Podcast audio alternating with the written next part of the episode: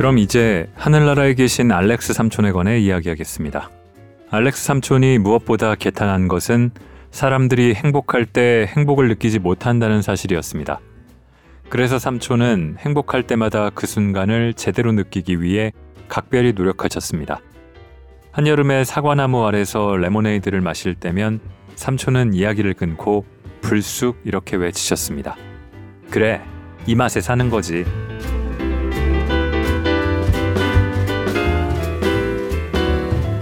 골라드는 뉴스룸 책 읽는 순간 북적북적입니다. 저는 심영구 기자입니다. 벌써 7월하고도 10일이네요. 연말 연시가 만남과 헤어짐의 시기일 때가 많지만 최근 몇 년 동안에 보면은 7월도 그럴 때가 꽤 있었습니다. 제가 몸담았던 부서와 팀에서 대학생 인턴들과 함께 일하는 기회가 있었는데 이들이 떠나고 새로 오는 시기가 바로 7월이거든요. 6개월 정도 인턴을 한다고 보면은 휴학과 복학을 이어가기 좋은 시기이기도 하죠. 이번에도 여러 인재들이 합류를 했고 이분들 중 상당수는 또 이 업계에서 나중에 만나게 되더라고요. 라떼는 하면서 말을 많이 하게 되는 건 피하려고 생각은 하는데 어쩔 수 없을 때가 많습니다. 나이가 들어서 그런 거겠죠? 이 6개월 함께한 인연을 매듭 지을 때 제가 들으면서도 말을 많이 하게 되더라고요. 그래서 아, 저 듣는 분들은 어떻게 생각할까 하고서 떨리기도 하지만 가능하면 덕담이 될 수 있는 얘기를 하려고 하는데요. 얼마 전에는 이 새롭게 알게 된 인턴 세 분과 식사를 했는데 또 그러다 보니까 많은 말들을 했습니다. 역시 어떻게 느끼셨을지, 아, 저 꼰대가 밥 먹는 내내 쉬지 않고 얘기하네. 라고 생각을 하셨을지 떨리기도 합니다. 너무 주저분 아니었으면 하는 바람이고요. 오늘 북적북적에서 함께 읽고 싶은 책은 좀 과장하면은 졸업식 축사의 레전드입니다. 그 레전드들을 모아놨습니다. 어쩌다 이 작가가 졸업식 축사를 이렇게 많이 하게 됐을까? 의아한 구석이 있기도 하지만 당시에는 정말 인기 있는 특히 젊은이들한테 인기 있는 작가였다고 하고요. 또 축사를 쭉 읽어보다 보니까 인기 있을 법하다는 생각도 듭니다. 미국 작가 커트 보니것의 그래, 이 맛에 사는 거지 입니다. 낭독을 허가해준 출판사 문학동네에 감사드립니다. 자, 미국 소설가 댄 웨이크필드가 서문을 썼는데요.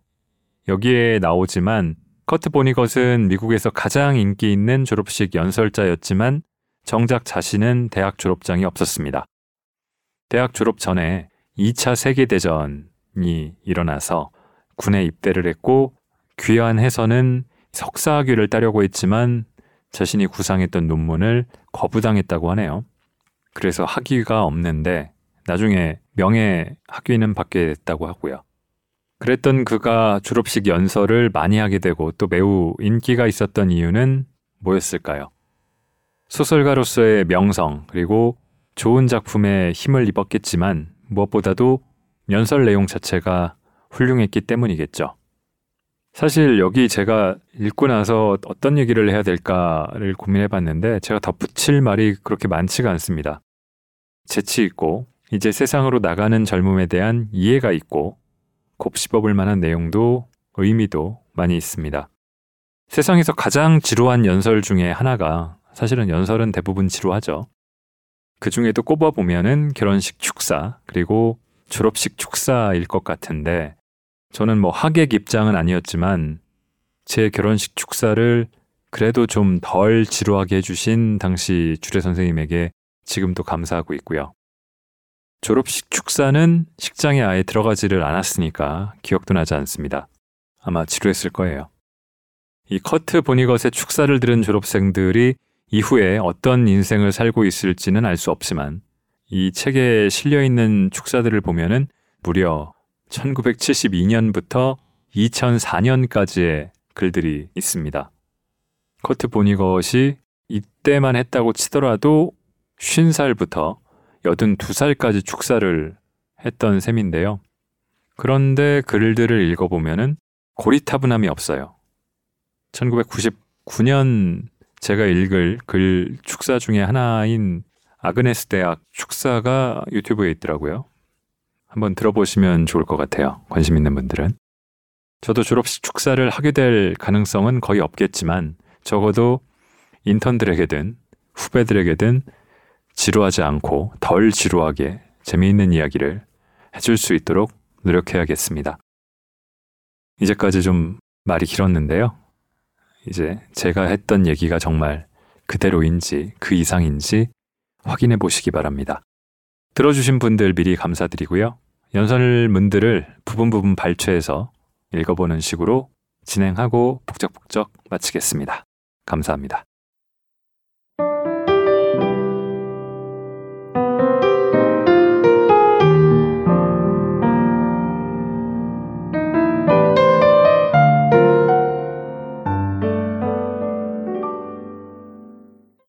돈도 벌고 사랑도 찾는 법.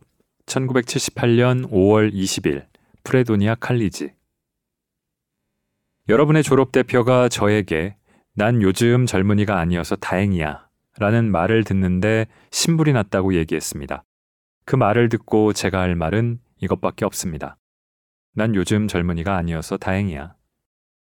여러분의 총장님께서는 여러분에게 작별 인사를 할 때 그 어떤 부정적 생각도 하기 싫으시다며 제게 다음과 같은 공지사항 전달을 요청하셨습니다.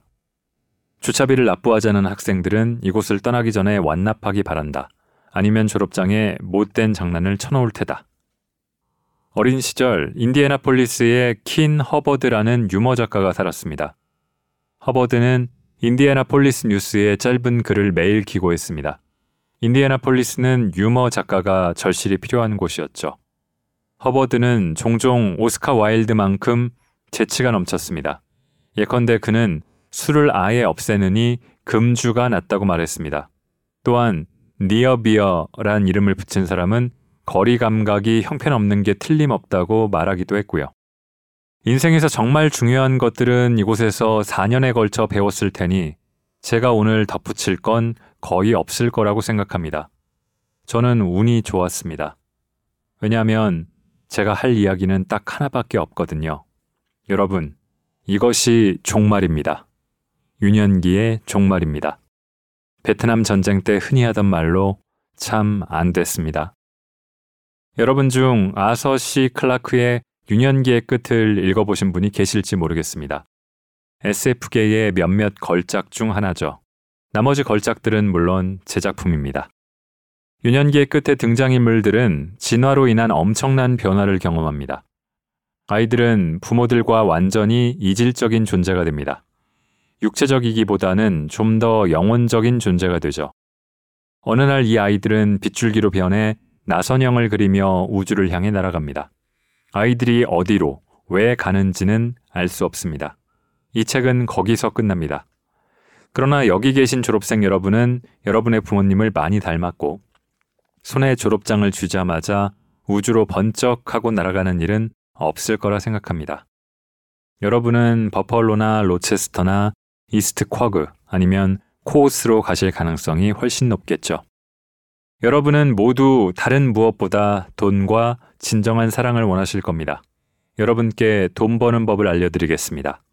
아주 열심히 일하세요. 이번엔 어떻게 사랑을 얻는지 말씀드리겠습니다. 좋은 옷을 입고 늘 웃으세요. 그 외에 제가 어떤 조언을 드릴 수 있을까요? 여러분 식단에서 필요한 양을 채우려면 통곡물 시리얼을 많이 드세요. 지금까지 아버지께서 제게 하신 조언은 딱 하나입니다. 귀에 아무것도 넣지 마라. 여러분도 아시다시피 몸을 구성하는 뼈들 가운데 가장 작은 뼈가 귀에 있습니다. 우리가 균형을 유지하는 것도 귀 덕분입니다. 만약 여러분이 귀에다가 장난을 치면 귀머거리가 될 수 있을 뿐 아니라 툭 하면 넘어질 수도 있습니다. 웬만하면 귀는 가만히 두십시오. 있는 그대로 두면 우리 귀는 괜찮습니다. 살인하지 마세요. 뉴욕주에서는 사형을 집행하고 있지 않지만요. 자, 이게 다입니다. 그리고 하나 더. 여러분은 1년이 4계절이 아니라 6계절임을 알게 될 겁니다. 지구의 이쪽 지역의 경우 4계절에 관한 시들은 전부 잘못됐습니다. 그래서 우리가 그렇게 항상 우울한 걸지도 몰라요. 아시다시피 대개 봄은 봄처럼 느껴지지 않습니다. 11월이 가을이라는 것도 완전히 틀렸습니다. 계절에 관한 진실을 말씀드리죠. 봄은 5월과 6월입니다. 5월과 6월보다 더 봄 같은 때가 있나요? 여름은 7월과 8월입니다. 그땐 정말 덥죠. 가을은 9월과 10월입니다. 호박이 보이죠? 불타는 낙엽 냄새를 맡아보세요. 그 다음에 잠금이란 계절이 옵니다. 자연이 모든 활동을 그만두는 때죠. 11월과 12월은 겨울이 아닙니다. 잠금입니다. 그 다음에야 겨울인 1월과 2월이 옵니다. 세상에, 그때보다 더 추운 날이 있을까요? 그 다음에 무엇이 올까요? 봄이 아닙니다. 잠금 해제가 옵니다. 4월이 잠금 해제 말고 다른 계절에 속할 수 있을까요? 하나만 더 얘기하겠습니다. 여러분이 연설을 할 기회가 생기면 농담으로 시작하십시오. 아는 농담이 있다면요. 저는 오랫동안 세계 최고의 농담을 찾아왔고 찾은 것 같습니다. 이제 그걸 말씀드릴 테니 저를 도와주십시오. 제가 손을 이렇게 들면 아니요 라고 답해 주세요. 아시겠죠? 저를 실망시키지 마세요. 여러분은 왜 크림이 우유보다 훨씬 비싼지 아십니까? 아니요. 젖소들이 작은 크림병 위에 쪼그리고 앉는 걸 싫어하기 때문입니다. 이게 제가 아는 최고의 농담입니다. 예전에 스캐넥터디에 있는 제너럴 모터스사에서 일한 적이 있었습니다. 회사 중역들의 연설문을 작성하는 게 제 일이었죠. 저는 부회장의 연설문에 젖소와 작은 병에 관한 농담을 적었고 부회장은 그 연설문을 읽어내려갔습니다. 그런데 그는 그 농담을 들어본 적이 없었던 모양입니다. 부회장은 웃음을 멈추지 못했습니다. 코피를 흘리고 부축을 받으면서 연단을 내려와야 했죠. 그리고 저는 다음 날 해고되었고요. 농담은 어떻게 작동할까요? 모든 좋은 농담의 도입부는 여러분을 생각하도록 만듭니다. 우리 인간은 참으로 정직한 동물입니다. 제가 여러분에게 크림에 대한 질문을 했을 때 여러분은 크림 생각을 할 수밖에 없었을 겁니다. 여러분은 제대로 된 답변을 하려고 진심으로 노력했습니다. 왜 닭이 도로를 건널까요? 왜 소방관은 붉은 멜빵을 착용할까요? 왜 조지 워싱턴은 언덕길에 매장되었을까요? 또한 농담은 아무도 여러분이 생각하는 걸 바라지 않고 여러분에게 훌륭한 답을 기대하지도 않는다는 사실을 알려줍니다. 여러분은 드디어 똑똑하게 행동하기를 요구하지 않는 누군가를 만났다는 안도감에 기뻐서 웃습니다. 사실 저는 이 연설을 기획하면서 오늘 여러분이 그 어떤 불이익에 대한 걱정이나 부담감 없이 마음껏 바보가 될 수 있기를 바랐습니다. 저는 심지어 만약을 대비해 어처구니 없는 노래도 지어왔답니다. 멜로디는 없지만 우리 모두 열심히 작곡가 구실을 해보죠. 멜로디가 따라올 게 틀림없습니다. 가사는 다음과 같습니다. 선생님과 페렴아 안녕히 가시오. 어디서 파티가 있는지 알게 되면 내게 전화할게. 무척 사랑한다 소냐. 내가 베고니아 꽃 사줄게.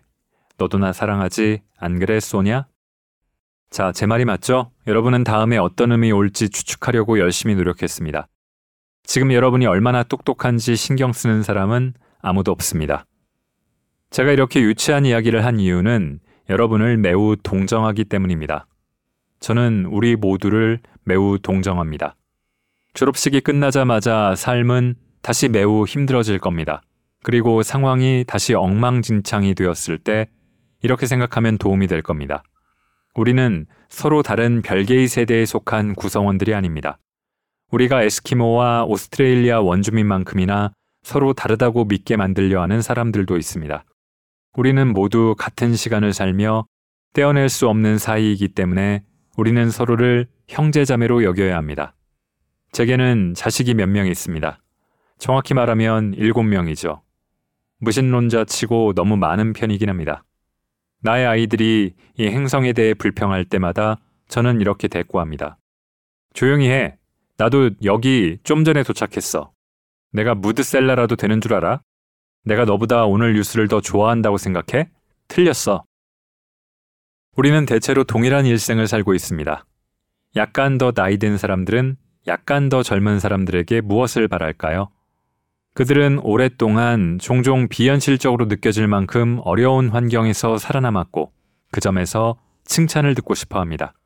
약간 더 젊은 사람들은 약간 더 나이 많은 사람들의 공로를 인정하는데 지나치게 인색합니다.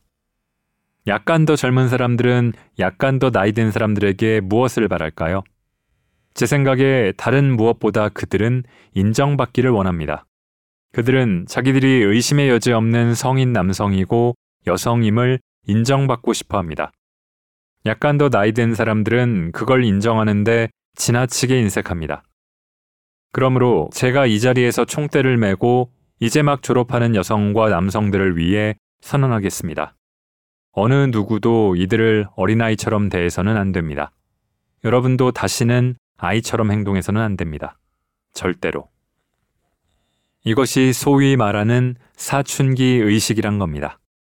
좀 늦은 감이 있지만 아예 안 하는 것보다야 낫겠죠. 지금까지 연구된 모든 원시 사회에는 사춘기 의식이 있었습니다.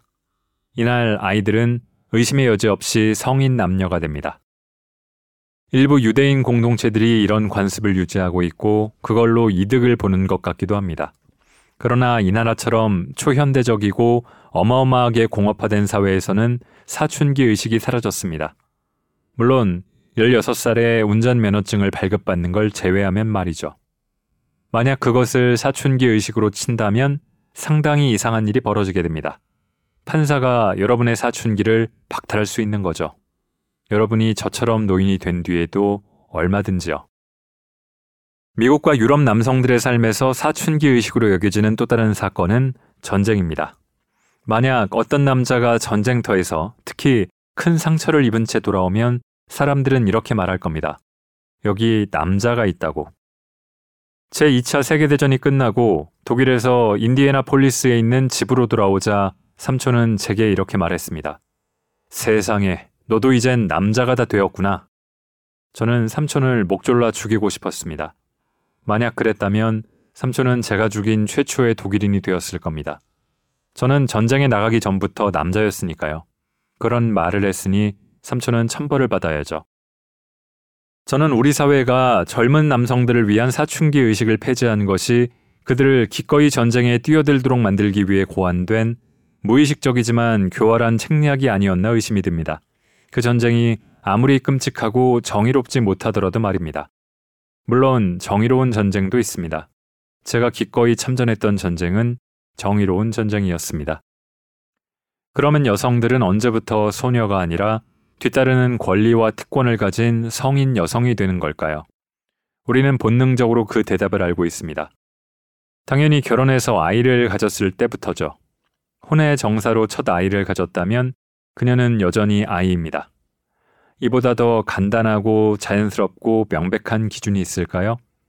또는 오늘날 최소한 미국 사회에서 이보다 더 부적합하고 노골적으로 멍청한 기준이 있을까요? 저는 우리가 스스로를 위해서라도 사춘기 의식을 재개해야 한다고 생각합니다. 이제 지루함에 관해 이야기하겠습니다. 75년 전에 죽은 독일 철학자 프리드리히 비렐름 니체는 이렇게 말했습니다. 신들조차도 지루함에 맞서 헛된 싸움을 한다. 우리는 지루할 수밖에 없는 운명을 타고났습니다. 지루함은 삶의 일부입니다. 그걸 견디는 법을 배우십시오. 그렇지 않으면 여러분은 제가 이 졸업반에 속해 있다고 선언한 집단의 일원이 될 수 없습니다. 성숙한 여성과 남성 말이죠.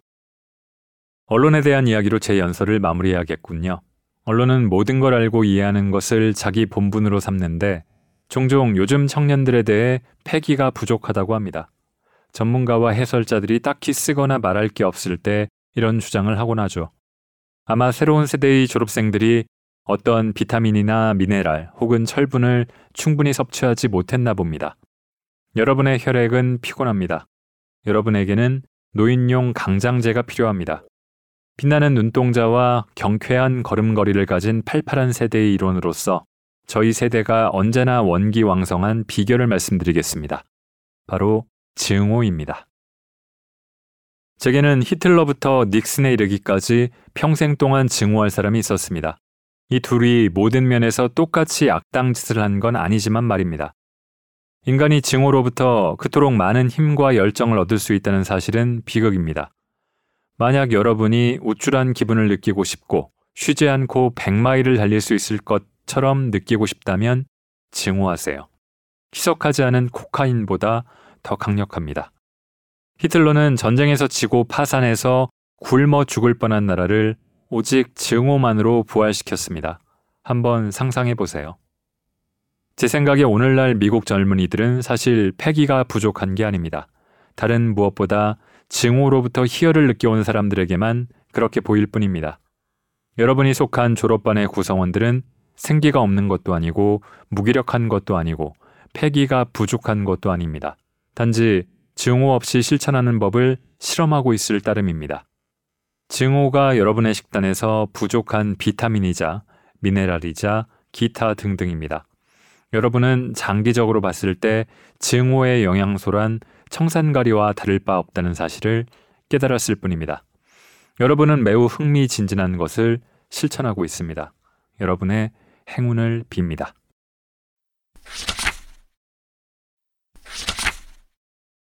졸업을 앞둔 여자들을 위한 조언. 남자들도 알아야 해요. 1999년 5월 15일 아그네스 스콧 칼리지.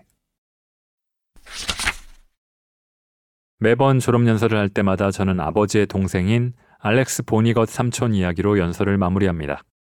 알렉스 삼촌은 하버드 대학을 졸업하고 인디애나폴리스에서 보험 판매원으로 일했으며 교양 있고 현명한 분이셨습니다.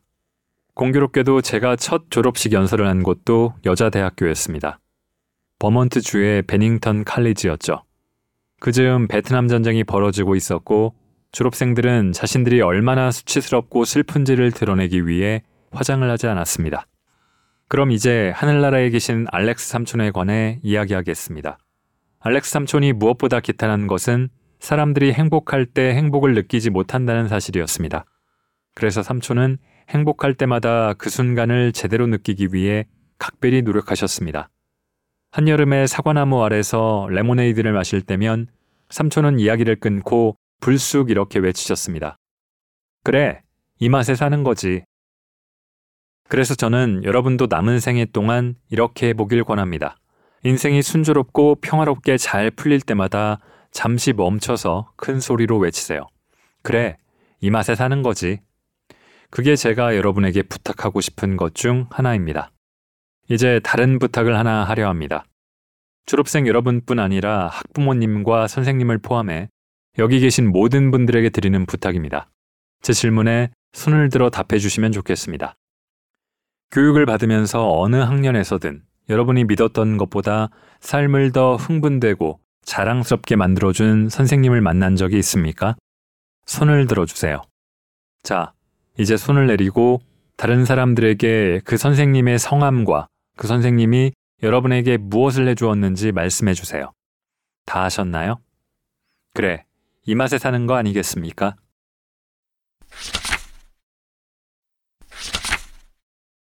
예술가의 일은 무엇인가?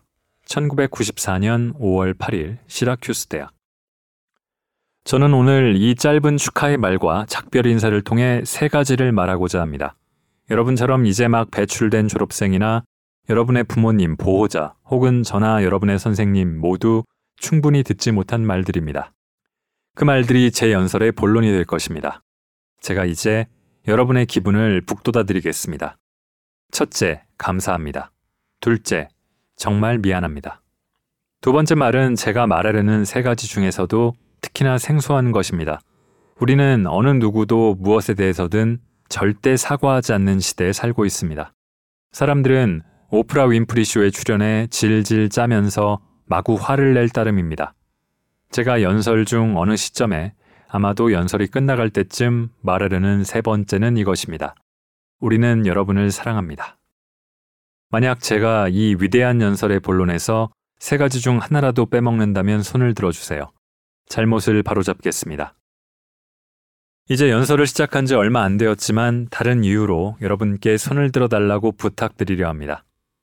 먼저 여러분이 교육에서 얻을 수 있는 가장 가치 있는 것은 이것이라고 선언하겠습니다. 바로 한 사람에 대한 기억입니다. 누군가를 진정으로 가르칠 줄 알고 그 가르침이 여러분과 여러분의 삶을 훨씬 더 흥미롭게 하고 미리 정해진 가능성을 뛰어넘어 온갖 가능성으로 가득 차도록 만들어준 바로 그 한 분에 대한 기억 말입니다. 연단에 계신 분들을 포함해 여기 계신 모든 분들에게 묻습니다. 그런 선생님을 만난 분이 계십니까? 유치원도 포함됩니다. 손을 들어주세요. 서둘러 주세요.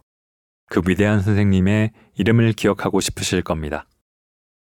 여러분이 교육을 받으셨다니 감사한 일입니다. 자, 제가 지금 여러분에게 감사하다고 말했습니다. 여러분이 교육받으신 덕분에 저는 멍청이들에게 연설을 하지 않아도 되니까요. 이제 막 세상에 나온 졸업생 여러분에게 이 졸업식은 오랫동안 미뤄온 사춘기 의식입니다.